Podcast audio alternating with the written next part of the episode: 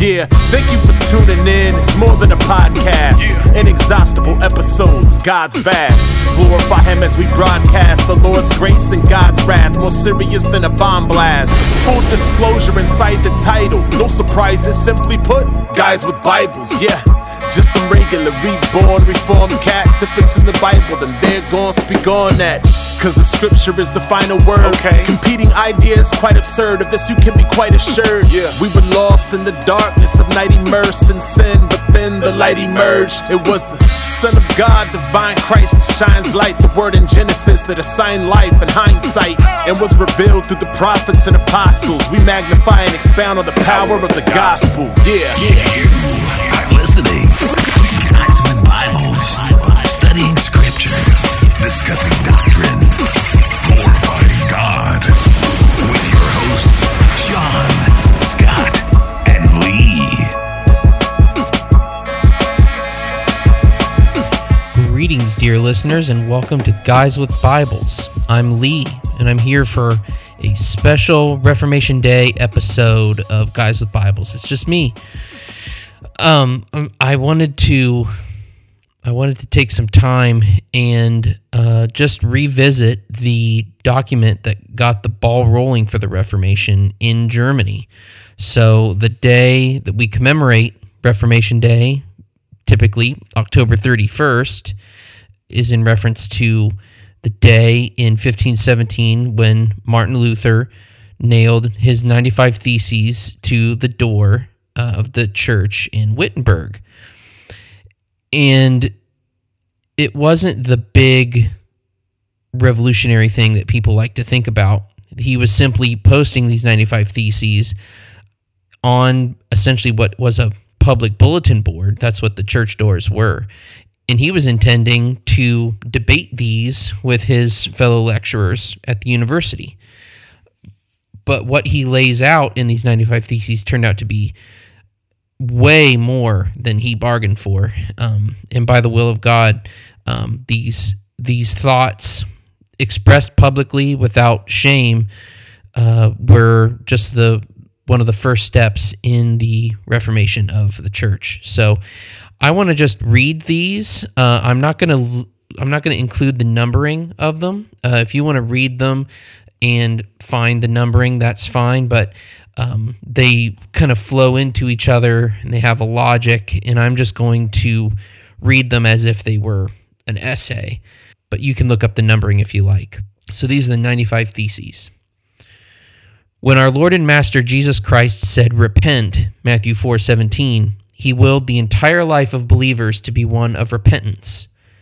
This word cannot be understood as referring to the sacrament of penance, that is, confession and satisfaction, as administered by the clergy. Yet it does not mean solely inner repentance. Such inner repentance is worthless unless it produces various outward mortification of the flesh. The penalty of sin remains as long as the hatred of self, that is, true inner repentance, namely, till our entrance into the kingdom of heaven. The Pope neither desires nor is able to remit any penalties except those imposed by his own authority or that of the canons. The Pope cannot remit any guilt except by declaring and showing that it has been remitted by God, or, to be sure, by remitting guilt in cases reserved to his judgment.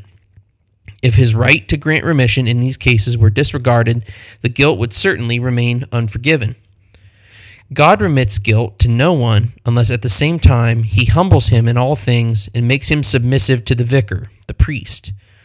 The penitential canons are imposed only on the living, and according to the canons themselves, nothing should be imposed on the dying. Therefore, the Holy Spirit, through the Pope, is kind to us insofar as the Pope, in his degrees, always makes exception of the article of death and of necessity. Those priests act ignorantly and wickedly who, in the case of dying, reserve canonical penalties for purgatory. Those tares of changing the canonical penalty to the penalty of purgatory were evidently sown where the, while the bishops slept. Matthew 13:25. In former times, canonical penalties were imposed not after, but before absolution as tests of true contrition.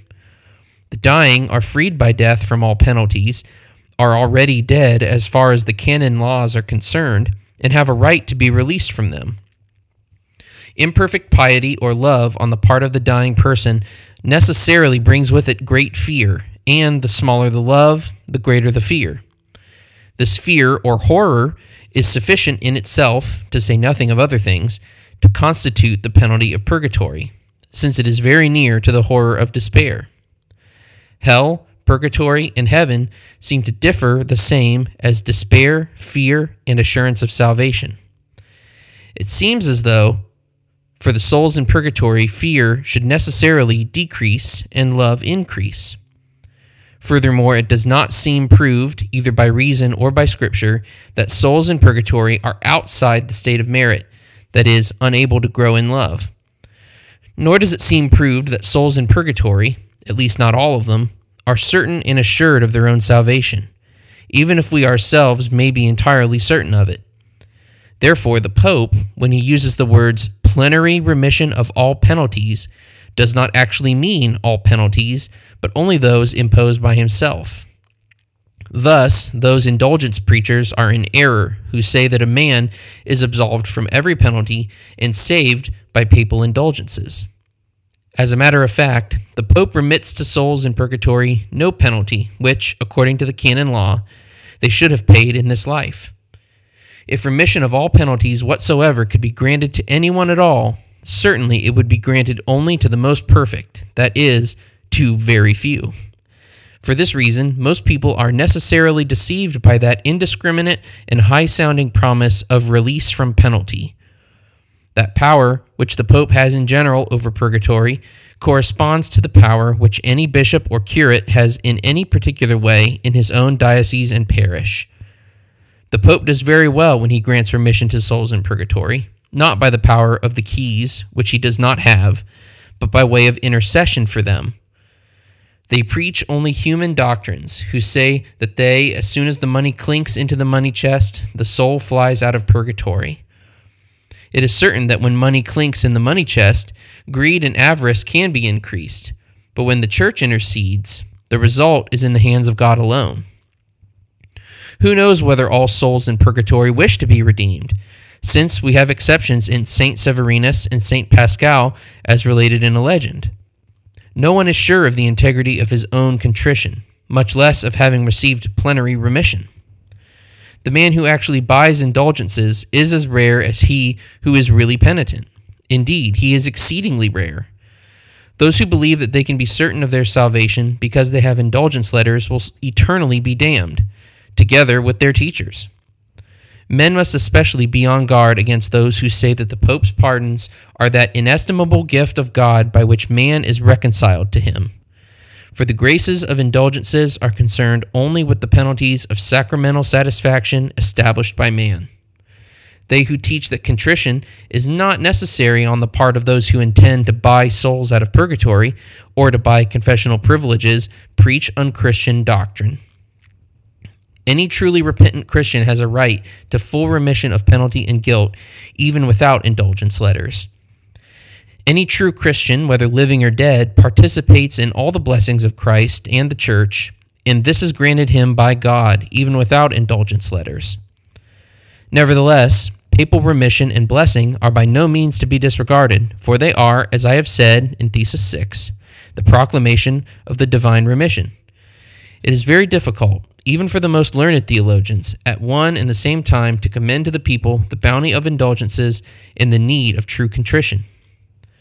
A Christian who is truly contrite seeks and loves to pay penalties for his sins. The bounty of indulgences, however, relaxes penalties and causes men to hate them. At least it furnishes occasion for hating them. Papal indulgences must, must be preached with caution lest people erroneously think they are preferable to other good works of love. Christians are to be taught that the Pope does not intend that the buying of indulgences should in any way be compared with works of mercy. Christians are to be taught that he who gives to the poor or lends to the needy does a better deed than he who buys indulgences. Because love grows by works of love, man thereby becomes better. Man does not, however, become better by means of indulgences, but is merely freed from penalties. Christians are to be taught that he who sees a needy man and passes him by, yet gives his money for indulgences, does not buy papal indulgences, but God's wrath. Christians are to be taught that unless they have more than they need, they must reserve enough for their family needs and by no means squander it on indulgences. Christians are to be taught that the buying of indulgences is a matter of free choice, not commanded. Christians are to be taught that the Pope, in granting indulgences, needs and thus desires their devout prayer more than their money. Christians are to be taught that papal indulgences are useful only if they do not put their trust in them, but very harmful if they lose their fear of God because of them. Christians are to be taught that if the Pope knew of the exactions of the indulgence preachers, he would rather that the Basilica of St. Peter were burned to ashes than built up with the flesh, skin, and bones of his sheep. Christians are to be taught that the Pope would and should wish to give of his own money, even though he had to sell the Basilica of St. Peter to many of those from whom certain hawkers of indulgences cajole money. It is vain to trust in salvation by indulgence letters, even though the indulgence commissary, or even the Pope, were to offer his soul as security. They are the enemies of Christ and the Pope, who forbid altogether the preaching of the Word of God in some churches, in order that indulgences may be preached in others. Injury is done to the Word of God when, in the same sermon, an equal or larger amount of time is devoted to indulgences than to the Word. It is certainly the Pope's sentiment that if indulgences, which are a very insignificant thing, are celebrated with one bell, one procession, and one ceremony, then the gospel, which is the very greatest thing, should be preached with a hundred bells, a hundred processions, a hundred ceremonies. The true treasures of the church, out of which the Pope distributes indulgences, are not sufficiently discussed or known among the people of Christ. That indulgences are not temporal treasures is certainly clear, for many indulgence sellers do not distribute them freely, but only gather them. Nor are they the merits of Christ and the saints, for even without the Pope, the latter always work grace for the inner man, and the cross, death, and hell for the outer man. St. Lawrence said that the poor of the church were the treasures of the church, but he spoke according to the usage of the word in his own time. Without want of consideration, we say that the keys of the church, given by the merits of Christ, are that treasure. For it is clear that the Pope's power is of itself sufficient for the remission of penalties in cases reserved by himself. The true treasure of the church is the most holy gospel of the glory and grace of God. But this treasure is naturally most odious, for it makes the first to be last. Matthew 20:16. On the other hand, the treasure of indulgences is naturally most acceptable, for it makes the last to be first. Therefore, the treasures of the gospel are nets with which one formerly fished for men of wealth. The treasures of indulgences are nets with which one now fishes for the wealth of men. The indulgences which the demagogues acclaim as the greatest graces are actually understood to be such only insofar as they promote gain. They are nevertheless, in truth, the most insignificant graces when compared with the grace of God and the piety of the cross. Bishops and curates are bound to admit the commissaries of papal indulgences with all reverence. But they are much more bound to strain their eyes and ears lest these men preach their own dreams instead of what the Pope has commissioned. Let him who speaks the truth concerning papal indulgences be anathema and accursed. But let him who guards against the lust and license of the indulgence preachers be blessed. Just as the Pope justly thunders against those who by any means whatever contrive harm to the sale of indulgences.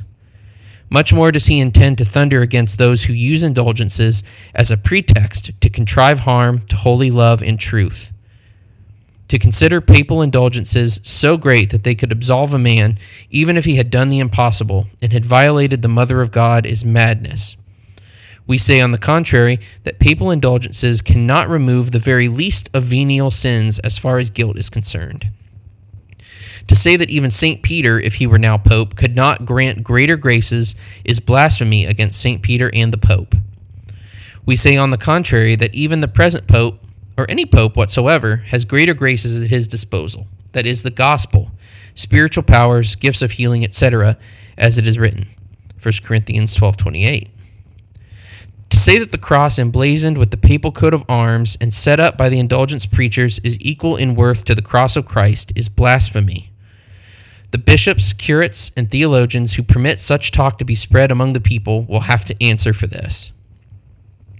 The unbridled preaching of indulgences makes it difficult even for the learned men to rescue the reverence which is due the Pope from slander or from the shrewd questions of the laity, such as why does not the Pope empty purgatory for the sake of holy love in the in the dire need of the souls that are there, if he redeems an infinite number of souls for the sake of miserable money with which to build a church?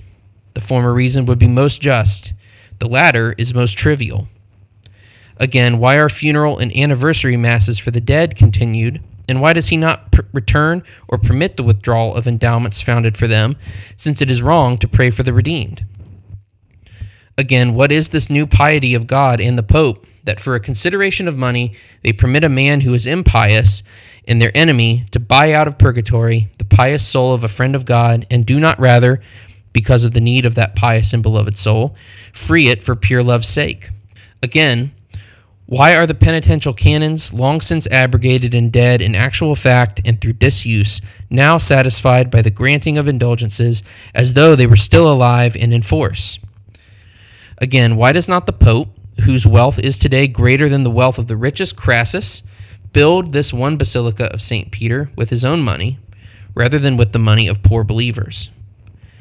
Again, what does the Pope remit or grant to those who, by perfect contrition, already have a right to full remission and blessings?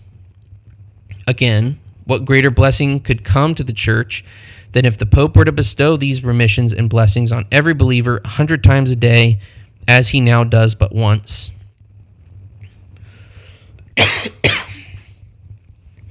Since the Pope seeks the salvation of souls rather than money by his indulgences, why does he suspend the indulgences and pardons gr- previously granted when they have equal efficacy?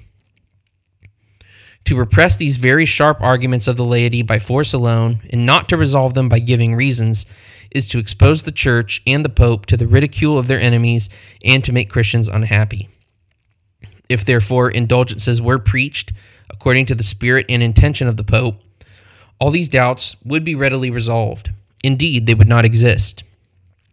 Away then with all those prophets who say to the people of Christ, Peace, peace, and there is no peace. Jeremiah 6:14. Blessed be all those prophets who say to the people of Christ, Cross, cross, and there is no cross. Christians should be exhorted to be diligent in following Christ, their head, through penalties, death, and hell, and thus to be confident of entering into heaven through many tribulations rather than through the false security of peace. Acts 14 22. So that's the 95 Theses right there. And you can tell, I mean, this is some early work of Luther. So he's very much um, still a Roman Catholic of his day, still very much respects the Pope. That respect obviously would dwindle in uh, a short amount of time so, this document, which is very much dealing with the issue of Luther's day, even as we look at it now, is very relevant to not only the issues of the Reformation that was soon to begin in Europe, but even straight into our times today. Sure, I mean, nobody's running around selling indulgences the way that Tetzel was at that time to build the basilica. But people have their own versions of indulgences that they try to sell today. Many of the prosperity gospel crowd use a very similar thing. You know, if you pay me money, you will have prosperity. You'll have uh, uh, you'll have health. You will never be sick. You will get money uh, from out of the clear blue. All these good things will happen to you if you have enough faith and you show that you have faith by giving me your money. And Martin Luther, even at this time, but especially as he um, moved further and further away from the theology of the Roman Catholic Church, would say it that it's the gospel that's the true treasure, not anything that you think you can get by the gospel. And really, the the security of our justification in Christ is the central issue of the Reformation. And we can see that really clearly in the 95 Theses, even if it is couched in very Roman Catholic ideas that Luther would soon be growing out of. It's a very interesting document to go back and look at. And it's nice to take the opportunity now for Reformation Day 2020 and uh, and be grateful that Martin Luther took that first step. Clumsy as it may sound now, sitting where we are, both in terms of Protestant theological development, but even just in the in the course of history itself moving along. But truly amazing what what God has done through the through the Reformation. So praise to God always. Thanks to Martin Luther, who was greatly used by God to to move things along and recover the, the true heart of of the church, the, the gospel of Jesus Christ. And the fact that Christ is the true mediator. There's no one in between him and the church. He is our mediator. We don't need a pope. We don't need a, an indulgence program.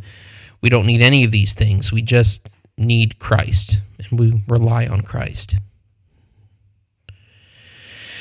So if you'd like to check us out on our website, you can go to guyswithbibles.com. You can also hit the podcatcher of your choice and subscribe. Subscribe to the podcast there. Check us out on social media on Twitter and Instagram at Guys with Bibles. Uh, you can also head over to Facebook and like our page. You can also request to join our Facebook group. And uh, if you want to email us directly, you can email us at guyswbibles at gmail.com. So, again, this is Lee. I'm hoping you have a wonderful Reformation Day. Um, I'll leave you with the, the five solas. We are saved by grace alone, through faith alone, in Christ alone, as told by Scripture alone, and all to the glory of God alone. Peace. We're out.